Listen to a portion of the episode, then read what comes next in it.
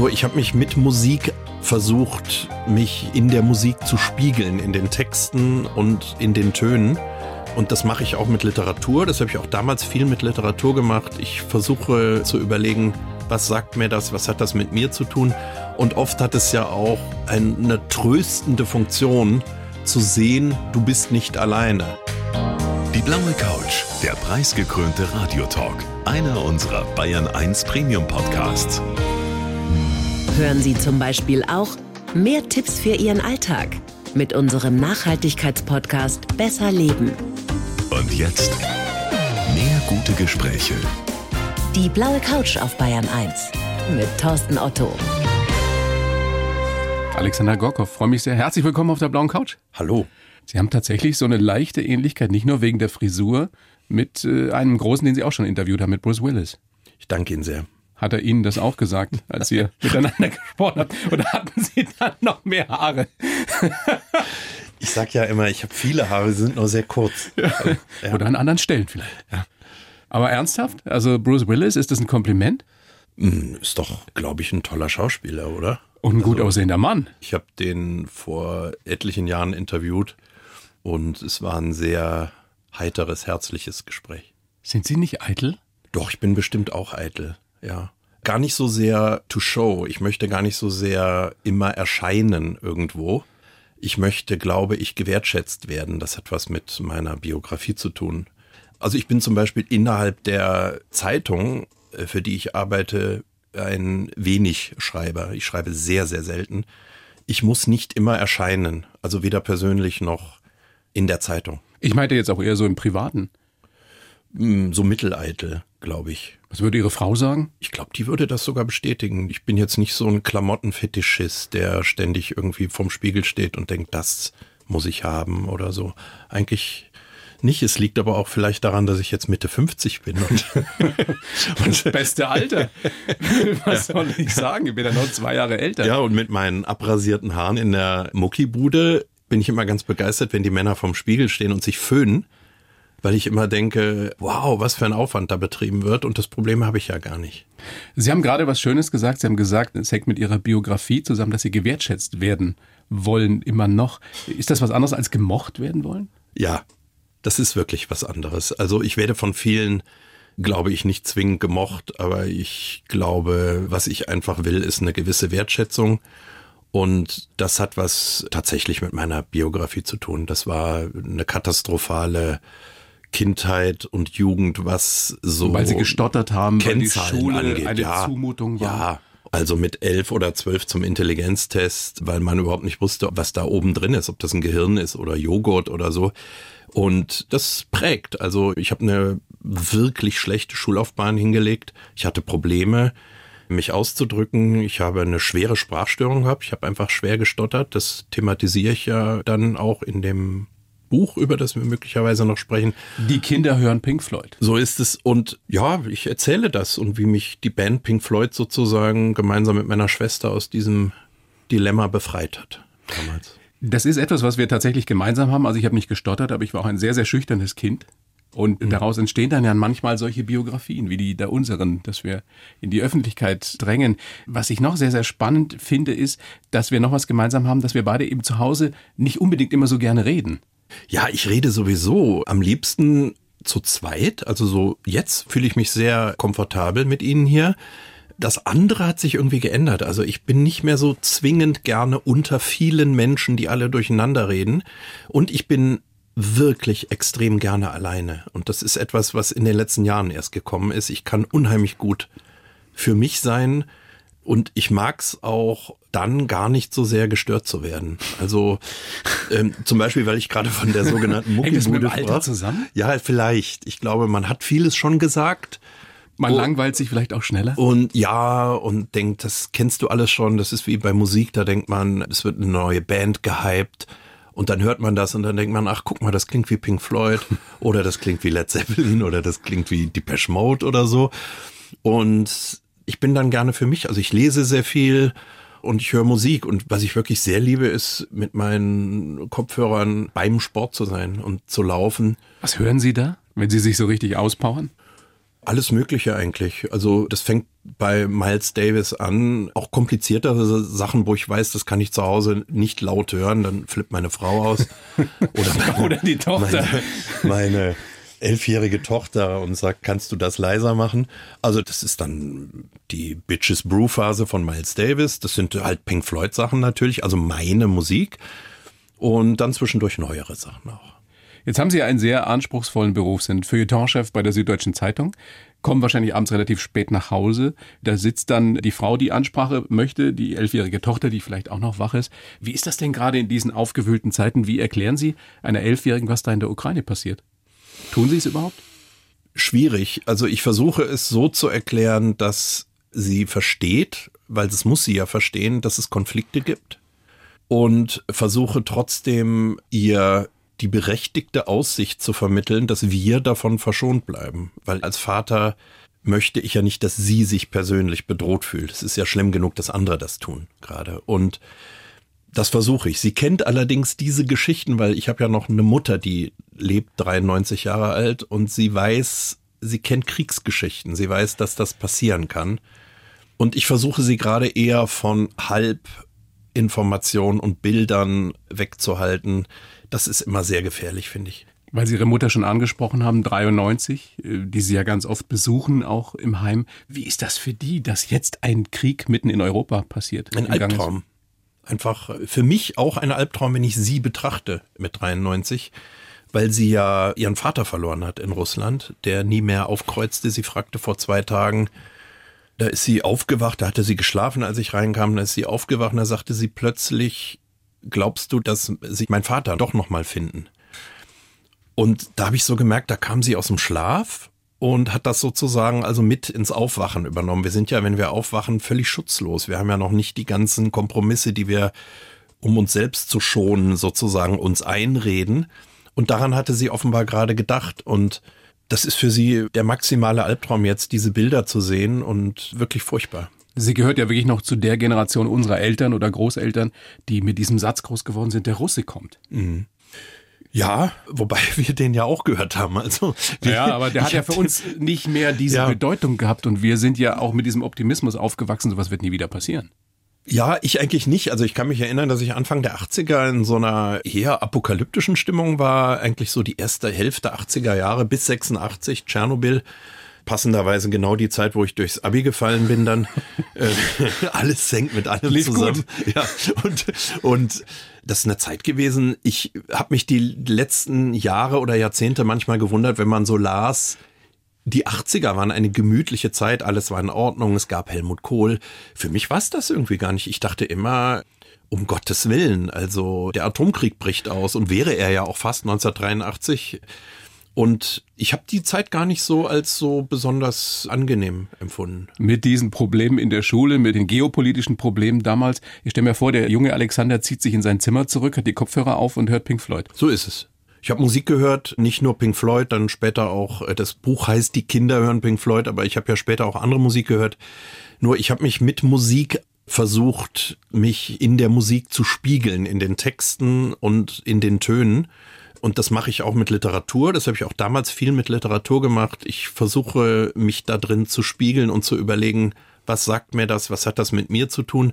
Und oft hat es ja auch eine tröstende Funktion zu sehen, du bist nicht alleine.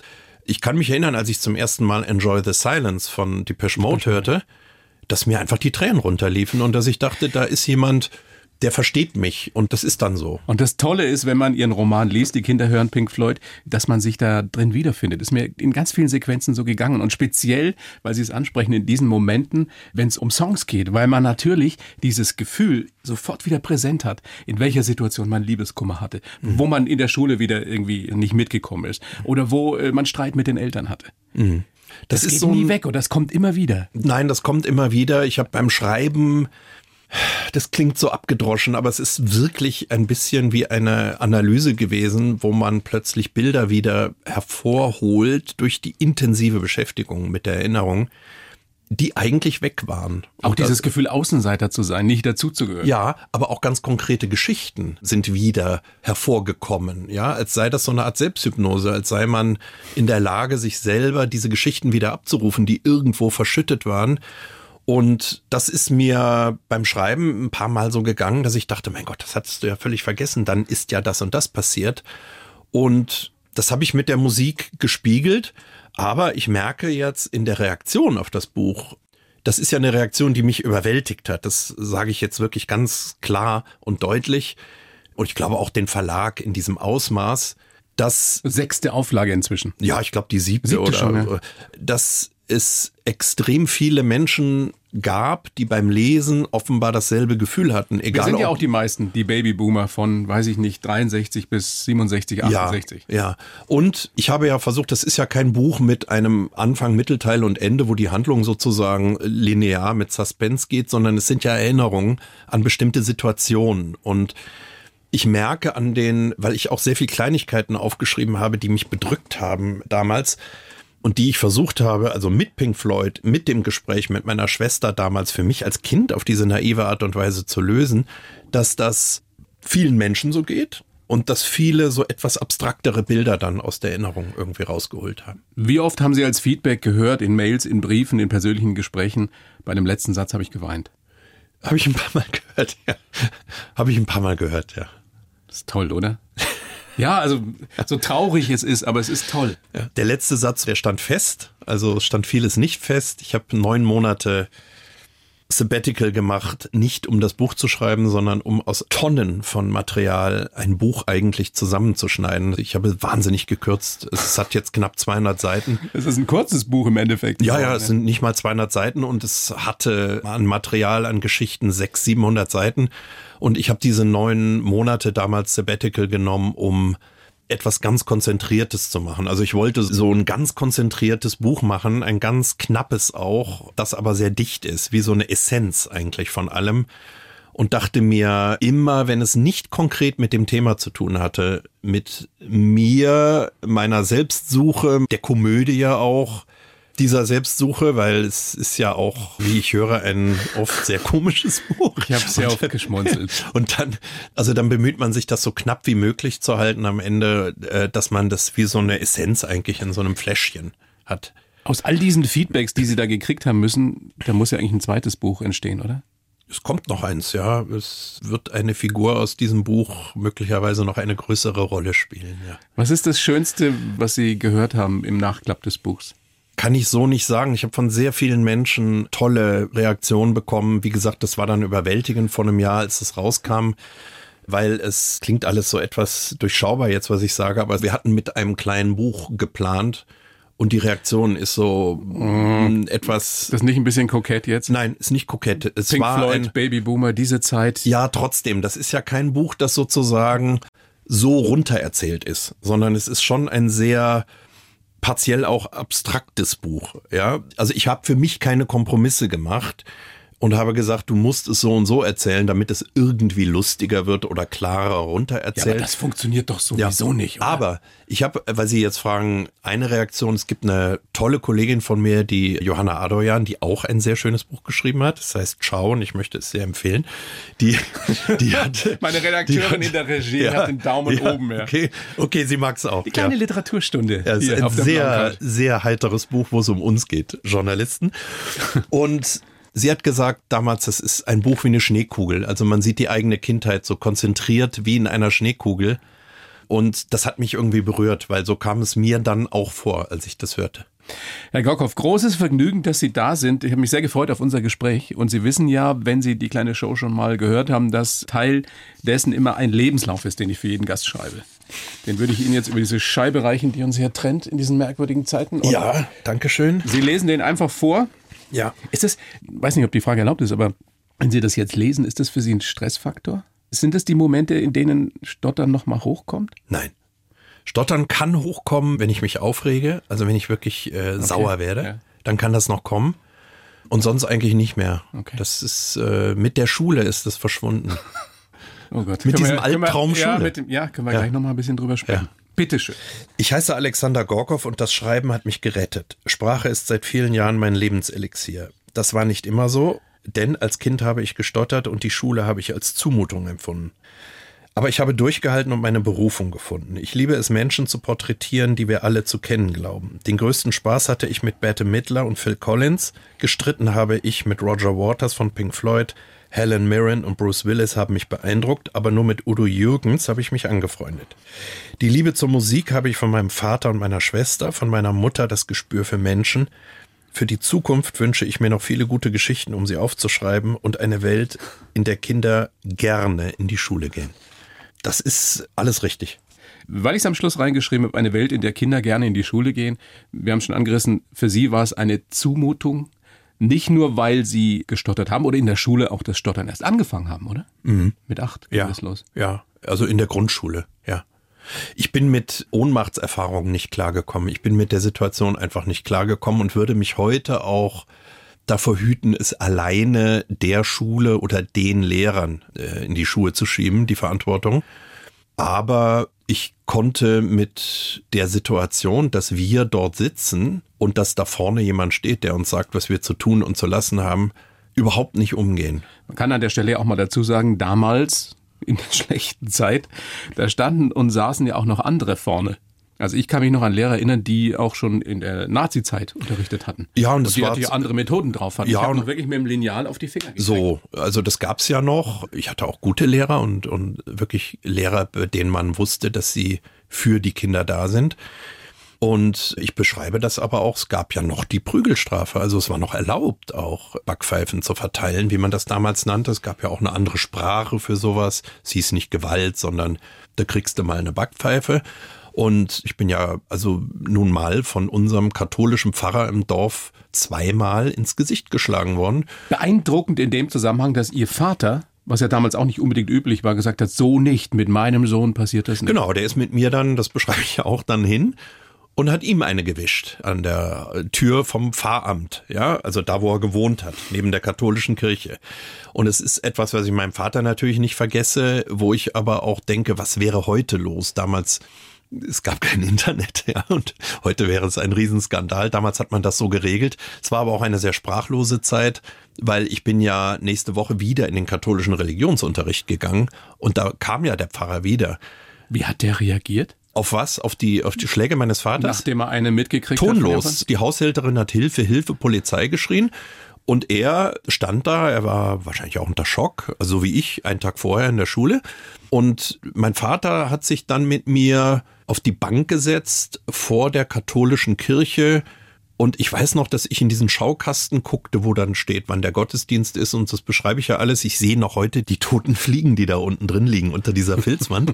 Ein schönes Bild. Ja, aber das ist, das ist, ich weiß das noch ganz genau. Diese vergilbten Steckdinger, die man da so reinstecken konnte und unten die Fliegen. Und dann habe ich meinen Vater irgendwann gefragt, äh, wie, wie lange müssen wir hier noch sitzen jetzt? Und äh, gestottert halt. Und dann hat er gesagt, Junge, die Frau sowieso vom Pfarrer, äh, die Haushälterin hat ja gesagt, sie ruft die Polizei. Wenn die kommen und wir sind nicht da, geht das nicht. So, wir müssen jetzt mal hier bleiben erst. Und ich weiß nicht mehr, weil es ja sehr lange her ist, wie lange wir da saßen, aber bestimmt eine halbe Stunde. Und er hat da gesessen, hat natürlich geraucht, wie immer. Und ich weiß heute noch, dass es windig war, dass die Sonne schien. Also ich habe das ganz klar erinnert und habe den Mann dann auch gegoogelt. Dem habe ich in dem Buch einen anderen Namen gegeben, weil wer weiß, ob er Geschwister hat oder sonst wen, uneheliche Kinder und wollte nicht da irgendein Thema machen jetzt. Aber das Interessante ist dann schon, dass mich mehrere Leute angesprochen haben, die das Buch gelesen haben und sagten, die Drescher haben sie auch bekommen. Aber der hat sie nie wieder geschlagen dann, oder? Nein. Nee, der hat mich nicht mehr geschlagen. es ist manchmal im Kleinen wie im Großen schon frappierend, dass der Mensch so funktioniert. Ne? Mhm. Ja, und so, so schlimm, dass wenn man sozusagen, und das sage ich jetzt wirklich unironisch, im Auftrag des Herrn unterwegs ist, Schläge verteilt. Weil das ist ja genau das, was die Kirche nicht soll und eigentlich ja auch nicht will. Was niemand sollte. Klar, aber in dem Fall war es jetzt der Pfarrer, der Dorfpfarrer und das ist etwas, was mir bis heute nicht klar ist und ich glaube, was vielen Lehrerinnen, Lehrern bis heute nicht klar ist, ist, dass viele Kinder in der Schule lernen, sich nicht ohnmächtig zu fühlen, wenn es gut läuft. Also es gibt fantastische Lehrer. Wir brauchen immer von den Lehrerinnen und Lehrern ab. Wenn Ja. du einen tollen oder eine tolle hast, aber die Situation das was per se Leben, ist ja? erstmal eine Ohnmachtssituation. Ich Ja. sehe das, ich habe drei Kinder, die zwei Söhne sind glücklicherweise schon raus aus dem Wahnsinn, aber jetzt ist meine Tochter im Gymnasium. Und es ist ja per se erstmal so, wenn du weißt, du schreibst am nächsten Tag eine Latein-Ex, dann ist es nun mal so, dass du in der Hand bist von anderen. Das heißt, du kannst lernen, lernen, lernen, aber wenn du nervös bist, wenn du Lampenfieber hast, irgendwelcher Art, kannst du es trotzdem verhauen. Andererseits wirst du damit leben müssen und wirst es lernen müssen, weil So du später es. natürlich immer mit, mit Druck konfrontiert sein wirst im Leben. So ist es. Ich habe es auch gelernt, weil ich ja trotz dieses Horrors, den ich damals empfunden habe, und ich habe die Schule als Horror empfunden, das Gymnasium noch viel mehr als die Grundschule dann später. Ich hatte ja immer das Ding, ich werde das hier durchziehen. Und ich bin durchs Abi gefallen, als einziger mit noch zwei Oh Gott. keine Ahnung, bekifften Freunden sind wir durchgerauscht und meine Eltern wussten nicht mehr weiter. Meine Schwester hat schon lange studiert und, äh, und so weiter. Und meine Mutter sagte immer, wir wussten, oder sagt auch heute noch, wir wussten ja überhaupt nicht, was aus dir mal werden soll, weil du ja alles geschmissen hast. Ich bin durch jede Prüfung gefallen. Führerschein, alles. Es war nichts zu machen. Manchmal muss man einfach weitermachen. So, Auch das hat was, was mein von, Vater ihr, gesagt. von Ihrem Vater ja, gelernt Das haben. hat mein Vater gesagt, Junge, weitermachen. Das hat er mir so eingetrichtert irgendwie. Ähm, Hilft im Leben. Ja, es gab dann auch noch den schönen Begriff Strecke machen. Der hat sich bei mir irgendwann so, so eingebrannt, dass ich so dachte, ähm, mit den Jahren lernt man dann ja auch, was gemeint ist, weil man ja auch merkt, manchmal werden Dinge besser oder Zustände, ohne dass man etwas dafür tut. Also manchmal Das kommt die Kohlsche. Aussitzen. Ja, ist gar kein Aussitzen. Der hat das, glaube ich, viel bewusster gemacht. Also der hat so gesagt, ah, das interessiert mich nicht jetzt äh, oder keine Ahnung. Der nur, ich habe irgendwann für mich versucht, dieses Vertrauen zu bekommen, dass Dinge auch besser werden können, ohne dass ich mich verkrampfe dabei. Das haben ja Ihre Eltern Ihnen offenbar vorgelebt. Ihr Vater hat Ihnen die Liebe, die Leidenschaft zur Musik mitgegeben und ich habe Ihnen reingeschrieben in den Lebenslauf, die Mama hat mir dieses Gespür für Menschen mitgegeben. Würden Sie das unterschreiben? Ja, ja. Also mein, mein Vater war, was Menschen anging, viel naiver als meine Mutter. Der ist, ähm, ja, der war ein sehr impulsiver Mensch. Ich vergleiche ihn immer ein bisschen mit, mit Louis de Funès. Also auch War sehr, Schauspieler gewesen? Ja, sehr klein, drahtig, sehr kräftig, unglaublich athletisch. Also der lief mit 70 Jahren noch auf den Händen äh, durchs Wohnzimmer, um irgendwie meine Kinder zu beeindrucken. Und er war aber auch ein ziemlich impulsiver Typ und konnte Leuten völlig ungeschützt entgegentreten. Also mein Vater hat zum Beispiel auch im Restaurant, wenn wir irgendwo saßen, das war mir und meiner Schwester sehr peinlich, wenn er fand, dass am Nebentisch interessante Leute sitzen, hat er die einfach angestrahlt. Und dann sagte meine Schwester oder ich, ich sag, Papa, guck nicht da immer so rüber. Lass mich doch, sagte er. Kinder das ist doch sowas fürchterlich. das sind doch, das ist eine bildhübsche Frau und der Mann ist auch sehr, also er war da vollkommen wie ein Verrückter. Wie sagt man in Bayern, der hat sich nichts geschissen. Nee, wirklich nicht. Und er hat es aber auch nicht, wenn er sich aufgeregt hat. Dann ist er auf den Kellner los und so weiter.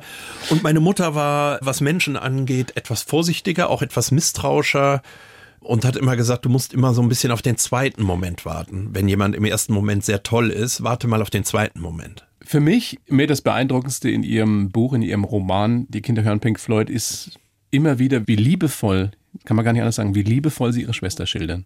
Der wichtigste Mensch in Ihrem Leben? Ja, also zur, damals, damals. damals. auf jeden Fall. Mein Lebensmensch sozusagen damals gewesen. Also die hat mich aufgefangen. Wie viele Jahre älter? Sechs Jahre. Sechs Jahre. Ja. Und natürlich. Herzkrank. Äh, ja, ja, sie war von Geburt an herzkrank. Das war eine Folge von Contagan, weil Contagan ja nicht nur Schäden an den Extremitäten verursacht hat, sondern bei etlichen Menschen auch organische. Und ihr Herz war nicht in Ordnung und sie war allerdings, muss man wirklich sagen, vielleicht auch deswegen eine echt taffe Type. Also Unglaublich. ja, sehr stark. Ich, ich würde gerne einen Satz zitieren aus Ihrem Buch. Zufall und Pech verformten das Herz und so sind Zufall und Pech keine Größen mehr in ihrem Leben, entscheidet die Schwester. Sie wird von nun an selbst entscheiden, sie wird alles selbst regeln und nichts mehr geschehen lassen. So. Und so hat war sie. Ja, äh, sie hat auch anders als ihr melancholischer kleiner Bruder Entscheidungen getroffen. Ich war immer so etwas getrieben. Ich habe mich so mit meinen riesigen Kopfhörern irgendwie vor die Stereoanlage gesetzt, Musik gehört und wusste nicht recht, was mit mir geschieht und wie denn alles so weitergeht und war sehr in mir. Und meine Schwester hat Entscheidungen getroffen. Die hat, äh, die hat zum Beispiel auch, wenn sie verliebt war und unglücklich in der Beziehung, die Beziehung beendet. Da standen, ich kann mich an Männer erinnern, die mit ihren damals noch Kreidler Mofas heulend bei uns vor der Wohnung stand. entsteht ein Bild Ja, hinter meinem ja. inneren Auge. So, und- aufgemochte, aufgemochte Kreidler. Und die haben, die haben gewinselt und geflennt und meine Mutter sagte zu meiner Schwester, sag mal, willst du denn dem Uwe nicht noch den mal wenigstens reinlassen? Und sagt sie, nein, äh, ich möchte das nicht mehr, ich möchte nicht mehr mit ihm zusammen sein. Sie hat immer ihre Entscheidung getroffen. Weil sie einfach keine Zeit verschwenden wollte, weil sie äh, wusste, die wird nicht endlos sein. Diese Deutung haben wir heute und damals war sie einfach ein tafferer Typ. Also sie hat das für sich so entschieden und tatsächlich sagte sie dann irgendwann mal zu meiner Mutter, ich werde ja wahrscheinlich nicht besonders alt. Also das war so in ihr abgespeichert und das hat sie so mehr by the way gesagt. Und meine Mutter sagt das heute noch manchmal, dass sie, sie hatte ja die ersten Jahre im Leben meiner Schwester panische Angst um sie, weil die Ärzte ihr zum Teil auch furchtbare Angst gemacht haben äh, mit Sätzen, die so gefallen sind. gesagt haben, die wird keine sie wird zehn nicht Jahre alt, alt. ja, die wird, sie wird niemals die Pubertät überleben, sie wird die nächsten zwei Jahre nicht überleben und so weiter. Das ist ja alles in meiner Mutter abgelagert, diese Sprüche. Und irgendwann hat meine Schwester, hat die Katja zu meiner Mutter gesagt im Krankenhaus, du brauchst dir keine Sorgen zu machen, ich werde zwar nicht besonders alt, aber ich sterbe nicht jetzt. Und da ist irgendwas wirklich Sehendes gewesen und was sehr Klarsichtiges. Und darüber redet meine Mutter heute noch manchmal, über diese Sätze und dass sie sagte, die Katja hat ja alles ganz klar gesehen. Die wusste ja ganz genau Bescheid eigentlich. Kennen Sie diesen Cartoon Linus und Snoopy, wo Linus sagt, oh, eines Tages werden wir alle sterben. Und Snoopy sagt, ja, aber an allen anderen Tagen nicht. ja, genau. Ja, Ja, ich finde So es ist es. total tröstlich. ja. Und das ist eigentlich die neigt, Lebenseinstellung. ja, das ist, glaube ich, ihre Lebenseinstellung gewesen. Und, und so ist es ja auch. So, das ist ja nun mal so. Und sie hat das so gesehen und ich war als Kind, partiell ist es leider immer noch so, ich neige dann eher, mir darüber Gedanken zu machen, wann es denn soweit sein könnte. Zu Grübeleien. ja, so ist das ja. Kommt mir bekannt vor. Und sie war eine glühende Verehrerin von Pink Floyd. Und jetzt würde ich gerne ein kleines Spielchen mit Ihnen treiben. Wir spielen Schnipsel aus Songs. Nicht nur Pink Floyd, aber unter anderem. Gottes Willen. Und Sie Ja. assoziieren ganz spontan, Ja. was Ihnen in den Kopf kommt, wenn Sie das hören.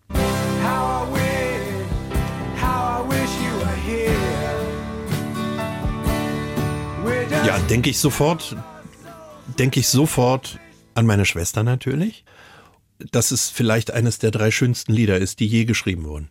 Jemals Von einem- live gehört? Ja, ja, jemals ist gut, ungefähr 30 Mal. Blöde Frage, von mehreren. Ja, ja, und ähm, also auf mehreren Pink Floyd, David Gilmour, Roger Waters Konzerten und denke jedes Mal einer der paar perfekten Songs, die es gibt. Übrigens, ein Satz noch dazu, also wenn Sie mich zur Musik ansprechen, gerate ich ins Reden. Das ist jetzt das Ist Problem, das Sie haben. Übrigens, was mich absolut fasziniert an diesem Song und auch an diesen Platten, die Pink Floyd damals gemacht haben, Wish You Were Here, Animals, ein bisschen unterschätztes Album, dass da 25, 26, 27-Jährige Texte geschrieben haben, also Roger Waters in dem Fall, wo man denkt, das kann nicht wahr sein. Also mit einer Weltweisheit wie Beckett oder Camus. Jetzt gehen wir noch ein bisschen weiter zurück in die Zeit, in Ihre Kindheit, muss man sagen, an der Stelle. Night and day, Ja, you are the one. Tonhalle, Tonhalle Düsseldorf, äh, mein erstes Konzert, glaube ich. wo Ella ich war. Fitzgerald. Ja, mit acht oder neun. Mit dem Papa. Mit dem Papa, mein Vater war ein nahezu manischer Jazz-Fan mit dem Torrens-Plattenspieler, den ich heute noch frisch renoviert zu Hause habe. Also da lief alles von Oscar Peterson, Lionel Hampton, später Miles Davis. Also er ist mit in die Fusion-Jazz-Phase rüber. Aber fanden Aber- Sie das gut mit Aber acht, neun? unglaublich. Ich war bei Ella Fitzgerald außer mir vor Begeisterung. Ich weiß, ich, das Konzert habe ich auch noch ganz genau in Erinnerung. Und die Rede des Konzertveranstalters René Heinersdorf Senior, die Leute mögen bitte aufhören zu fotografieren mit Blitzlicht, weil sie hatte eine Augenkrankheit und hatte eine ganz dicke Brille und sie konnte nicht mehr singen, wenn sie ständig so geflasht wurde. Also es war ein unglaublicher Abend. Was Sie für ein Gedächtnis für solche Details haben. Ja, ja, habe ich total abgespeichert alles. Also wenn Leute zufällig das hören, die auch auf diesem Konzert waren, die werden sich alle daran erinnern können, dass das Konzert abgebrochen wurde und sie kamen, glaube ich, nach zehn Minuten wieder. Und der alte Heinersdorf hat die gesamte Tonhalle zusammengefaltet und hat gesagt, wenn noch Weil die ein Leute Blitz, fotografiert haben. ja, noch ein Blitz und wir brechen das Konzert ab. Und dann gab es keinen Blitz mehr und das war ein überwältigendes Konzert. Dann hören wir jetzt einen anderen großen, nämlich Mr. Bill Withers.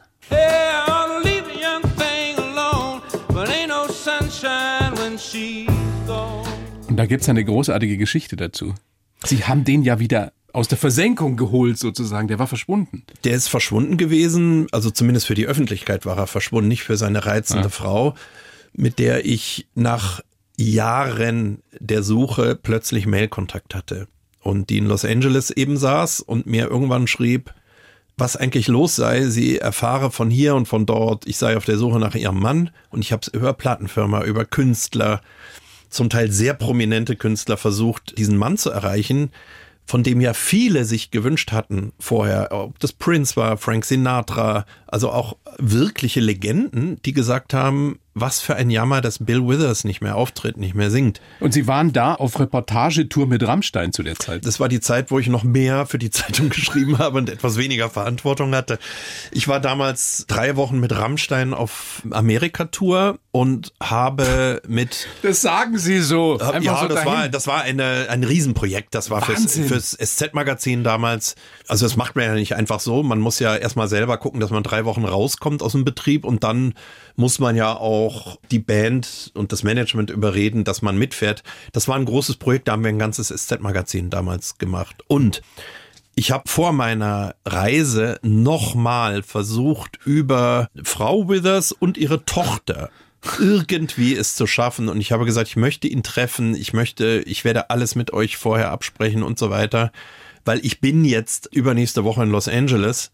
Und es war ein absolut überwältigendes Treffen. Dann. Wie alt war er damals? Ich weiß nicht mehr genau, wie alt er war. Er ist ja vor zwei Jahren gestorben. Und ich habe damals in Seite drei über dieses Treffen geschrieben und habe einen Kerl getroffen, den ich tief ins Herz geschlossen habe, der bierernster, sehr liebenswürdiger Mann, der mir was über Rassismus erzählt hat in Amerika, was ich so noch nie gehört hatte, diesen klassischen Alltagsrassismus, auch in der Kulturbranche, in der Plattenindustrie. Und dann haben wir noch zwei, dreimal Mails ausgetauscht. Ich habe noch einen, einen kleinen Film auf dem Handy, weil er hat mich ins Hotel zurückgefahren auf dem Sunset Boulevard. Und dann habe ich noch einen kleinen Film von uns beiden gemacht, den ich einem Freund geschickt habe damals. Jetzt kommen wir zu einem, bei dem ich etwas überrascht war, dass Sie sagen, das ist eigentlich mein Lieblingslied, also wenn es denn so stimmt. So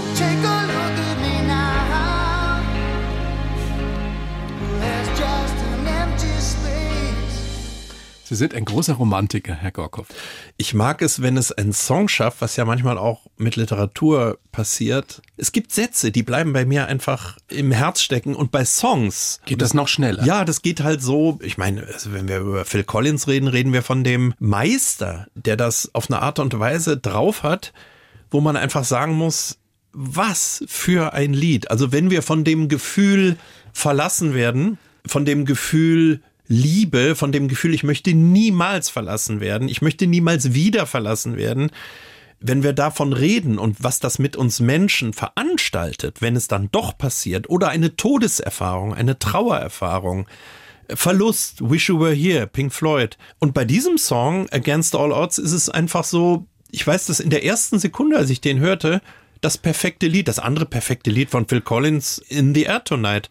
Vollkommen verschrobener Songaufbau gab's bis dahin gar nicht auf diese Art und Weise, dass ein Lied so lange so beginnt und so weiter. Und heute sagt man möglicherweise einer der großen perfekten Songs. Und damals war es ja fast schon uncool, als wir jung waren, so mit 16 bis 20 Phil Collins Ja. zu hören. Hat der darunter gelitten, Ja, dass die coolen Jungs ihn Ja. eigentlich nicht hören durften? Ja, er hat drunter gelitten. Ich habe dann immer gesagt, aber du hast doch vor 80.000 Leuten viermal hintereinander in irgendwelchen Fußballstadien gespielt. Er hat aber drunter gelitten. Also er wurde ja vor allem von der englischen Presse unfassbar vermöbelt. Die deutschen Zeitgeistmagazine Tempo etc., die haben ja viel dann so den Sound der Engländer übernommen, so dieses coole Hassen, was damals in den 80ern so angesagt war, irgendwie zu schreiben, guck dir Phil Collins an, der sieht scheiße aus, der ist nicht cool. ähm, Durchschnitt. so average. Und Ich habe immer den anderen Phil Collins noch gesehen. Für mich war er immer so ein bisschen so eine Hitchcock-Figur. Er hätte auch im Trenchcoat irgendwo jemanden noch abmurksen können. Er Hat auch hatte ein paar sehr coole Filme gemacht übrigens. ja, ja, klar, ja, ja. Und hatte ja immer dieses leicht irrationale und auch wahnsinnige, auch in seinen Songs. Das sind ja alles so kleine dramatische Geschichten, zum Teil auch längere dramatische Geschichten, aber er konnte immer mit diesem Spannungssong aufbauen. Wenn man die Texte liest, dann kann man eigentlich nur sagen, wenn ihr glaubt, dass das einfach nur ein Tralala-Künstler ist, dann lest euch mal die Texte durch. Das tut ja kaum einer. Aber was, also was mich immer bei ihm am meisten beeindruckt hat, wenn man ihn gesehen hat, wie er, wie er Schlagzeug gespielt hat und dabei gesungen hat. Das können ja nur die allergrößten. Genau. Collins ist meiner Meinung nach als Musiker eine absolute Ausnahme, ein, ein, ein Jahrhundertmusiker. Übrigens, wer das auch so sieht, ist Peter Gabriel. Was lustig ist, weil die ganzen Genesis-Fans ja gesagt haben, damals in den 80ern, ja, seit Peter Gabriel weg ist, ist das hier alles nur noch Käse. Aber Gabriel selbst sagt, ein Musiker wie Phil gibt's keinen zweiten. Jetzt kommen wir zu unserem letzten wunderbaren Musikschnipsel und auch das ist ein Mann, der lange Zeit von vielen unterschätzt wurde. Ich war Niemals richtig frei. Einmal verrückt sein und aus allen Zwängen fliehen. Ich, ich liebe das. Nicht nur diesen Song, sondern diesen Sound. Das ist zeitlos gute Musik. Warum, bevor wir über Udo Jürgens sprechen, warum leben wir in einem Land, wo das unter Schlager abgetan wird? Und Weil wo wir- überhaupt solche Unterschiede gemacht werden? Mm, Weil wir, glaube ich, ein, wir haben Skrupel vor Populärem. Ja, ich will jetzt nicht von der deutschen Geschichte anfangen, Soll auch die aber eine oder andere Zeitung geben, bei der das früher mal so war. ja, also gibt's auch immer noch, es- also es gibt immer noch Leute, die sagen, das ist keine Musik, das ist furchtbar und so weiter, auch bei uns, aber das hat sich schon sehr geändert. Also ich habe Udo wirklich sehr gefeiert bei uns in der Zeitung. Und in Frankreich geht man zum Beispiel, wenn wir von Frankreich reden, was ja nun die eigentliche Kulturnation ist und wo ich versuche, jedes Jahr mindestens einmal zu sein und Urlaub zu machen und so weiter. In Frankreich geht man mit seinen großen Sängern anders um. Da wäre Udo ein Nationalheld, ein Ja, Denkmal. Er, ja, also er ist zum Beispiel in Frankreich sogar bekannt, ja, und auch bekannt gewesen. Und ich weiß, dass ich von meinen französischen Freunden mich niemals hätte rechtfertigen müssen für meine Liebe zu Udo Jürgens. Es ist was ganz Herrliches, wenn eine prall gefüllte Olympiahalle diese Lieder mitsingt. Mit Und wenn er am Schluss nochmal im Bademantel rauskommt. Ja, das hat Oder er irgendwann rauskam. fast überreizt. Da hatte er den Anzug noch an und den Bademantel drüber. Aber das musste halt sein. Das war die, Sie, Sie waren, das Ritual. Sie ja. waren befreundet mit ihm. Haben Sie mit ihm jemals über den Tod gesprochen? Übers Alter? Ja, er war die letzten Jahre sehr melancholisch und da spricht man dann darüber. Und ich weiß, dass er immer anrief und äh, wenn er in München war, dann sagte er immer, das höre ich noch so, dass er immer sagte, Junge, also das war immer der auf der Mailbox. Sagte er, Junge, äh, gehen wir zum Franziskaner. Also das war, das war so, das, das war sein Lokal, wo er dann abends saß. Und wenn er hier aufgetreten ist oder in München war und ja, mich macht das traurig, dass es den nicht mehr gibt.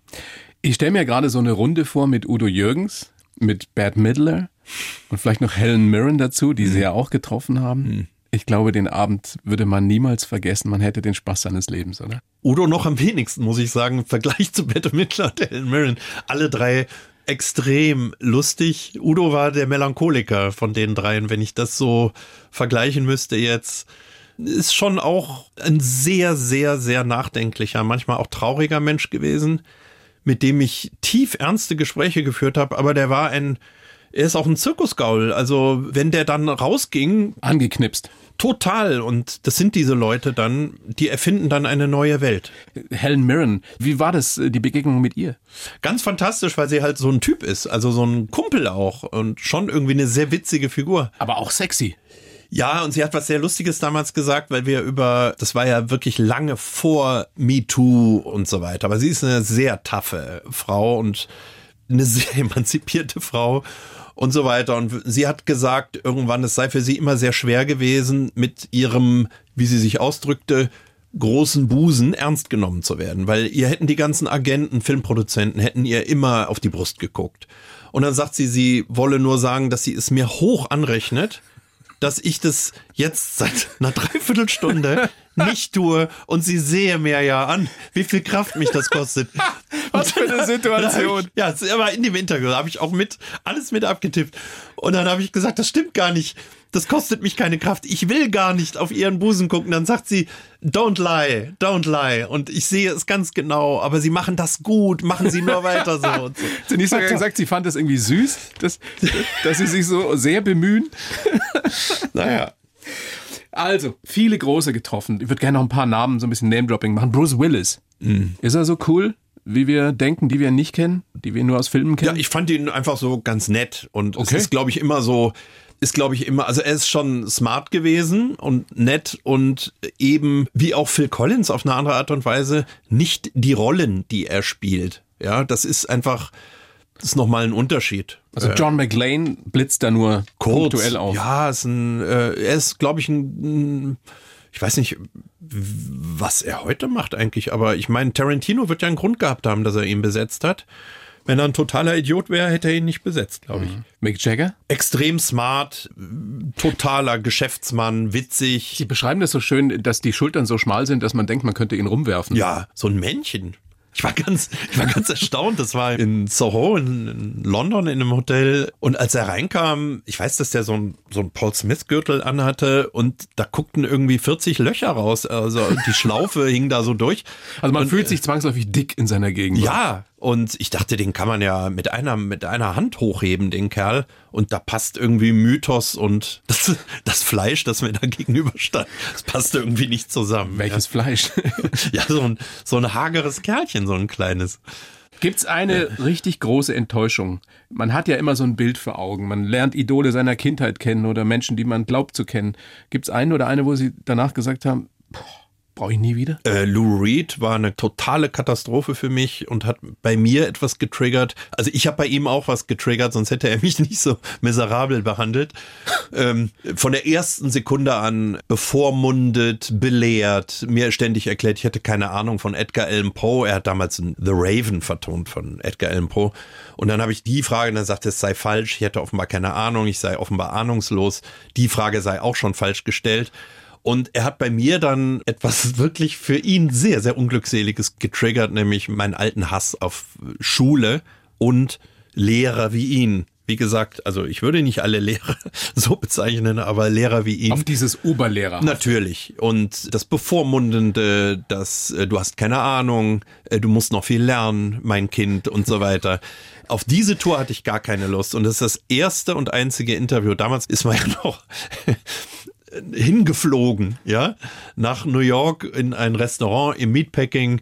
Und da reist man da irgendwie hin einen Tag und sitzt diesem Kotzbrocken gegenüber. Und das ist das Interview, das ich abgebrochen habe und nicht er. Also wo ich nach, äh, ich habe es glaube ich damals in den Vorspann geschrieben, ich glaube es waren sehr genau 26 Minuten oder so, dass ich zu seiner Agentin ging und gesagt habe, äh, das macht keinen Sinn hier. Das ist Hat der irgendwie reagiert darauf oder war ihm das wurscht? Nee, es war ihm unangenehm, das weiß ich noch, und es spricht auch für ihn. Und es war ihm unangenehm. Also äh, er, er fragte, ob wir nochmal und ich habe gesagt, nö, äh, ich hatte wirklich keine Lust mehr. Ja. Ja, aber sowas passiert natürlich, wenn man so viele Menschen interviewt wie Sie. Jetzt lassen wir mal den Lou Reed außen vor. Gibt's irgendetwas aus Ihrer Sicht, was all die Großen jetzt aus Kunst, Literatur, Musik, Schauspiel vereint, was die alle gemeinsam haben? Wenn sie groß sind, dass sie sich unheimlich viel Mühe geben. Das ist das, wo ich einfach sagen kann, alles, was so geredet wird von der ist ein Genie, die ist eine Diva, also die brauchen nur das und das zu machen, dann passiert das und das. Nein. Es ist Talent da, das ist ja bei Leuten, die schreiben, auch so oder bei Menschen, die malen. Aber der Rest ist eisenharte Arbeit. Und dieses Gerede, was es zum Beispiel zu Phil Collins gab, steckt den in eine Box und der kommt nach einer halben Stunde mit einem Hit raus. Nein, ist nicht wahr. Kann passieren, aber passiert dann, wenn, auch nur einmal. Und der Rest ist Arbeit. Das ist, wie wir in der Zeitung sagen, der Text ist gut, aber du kannst noch kürzen. Also das sind so Sätze, wo man, wo man weiß, da gehst du besser nochmal dran. Und wir versuchen Phrasen zu vermeiden, wir versuchen das zu vermeiden. Es ist eine starke Vermeidungsarbeit auch. Und ich weiß von Musikern, die ich kenne, auch von solchen, die ich heute kenne, die sehr, sehr hart an Musik arbeiten, an Bühnenshows, mit tiefem Ernst, bis das endlich über die Bühne ist und es geht an den Rand der Selbstausbeutung. Das, was wir tun, wir beide, hat ja viele Parallelen. Führen Gespräche, versuchen Menschen zu porträtieren, kennenzulernen, ihnen möglichst nahe zu kommen. Was macht für Sie ein wirklich gutes Gespräch aus? Egal ob jetzt verbal oder dann abgedruckt. Worauf kommt es wirklich an? Darauf, dass man merkt, dass die beiden Menschen, also wenn es ein gutes Gespräch sein soll, dass die beiden Menschen sich wohlfühlen miteinander. Ich habe einen sehr lieben Freund, der beim ZDF Fernsehspielchef war, Hans Janke. Ein wirklich unglaublich toller Mann, Fernsehmann. Mit dem Sie auch ein Interview gemacht haben. Genau, der Draußen scheint ja, die Sonne. Ja, und Hans hat mal einen gleichzeitig klugen wie auch traurigen Satz gesagt, weil ich gesagt habe, ah, ähm, ich habe irgendwie aus der Redaktion erzählt, ich komme mit dem nicht klar und dann ist, haben wir das und dann haben wir das Gespräch versucht und das kaut er auch wieder nicht hin und eigentlich soll er mich mal kreuzweise und und und. Und dann sagte er irgendwann, Alexander, du musst mit dem nicht mehr reden, weil die Menschen reden nicht, um sich zu verstehen, sondern weil sie sich verstehen. Und jetzt sind das traurige Worte, wenn wir überlegen, was gerade los ist in der Welt, weil es gibt auch Leute, die sollten wirklich zwingend miteinander reden. Aber ich glaube leider, es ist was dran. Und man merkt einfach, ob man mit jemandem, wie man immer so schön sagt, warm wird. Ob da etwas ist oder ob da nichts ist. Und wenn da nichts ist, da muss man sich auch mal damit abfinden. Bei Lou Reed und mir war nix und bei Phil Collins und mir war was. Da, wir haben uns einfach gut verstanden. Das ist schön. Herr Gorkow, ich finde, wir haben uns auch sehr gut verstanden. Hat mir sehr Finde ich viel, auch. sehr viel Spaß gemacht. Sage sehr gerne. Ihr aktueller Roman, Die Kinder hören Pink Floyd, unbedingt lesenswert, sehr unterhaltsam. Ein tolles Buch. Viele von uns werden sich da drin wiedererkennen. wünsche Ihnen viel Gesundheit und bis ganz bald. Herzlichen ich, Dank. Ich danke Ihnen sehr. Die Bayern 1 Premium Podcasts. Zu jeder Zeit, an jedem Ort. In der ARD Audiothek und auf bayern1.de. Bayern 1 gehört ins Leben.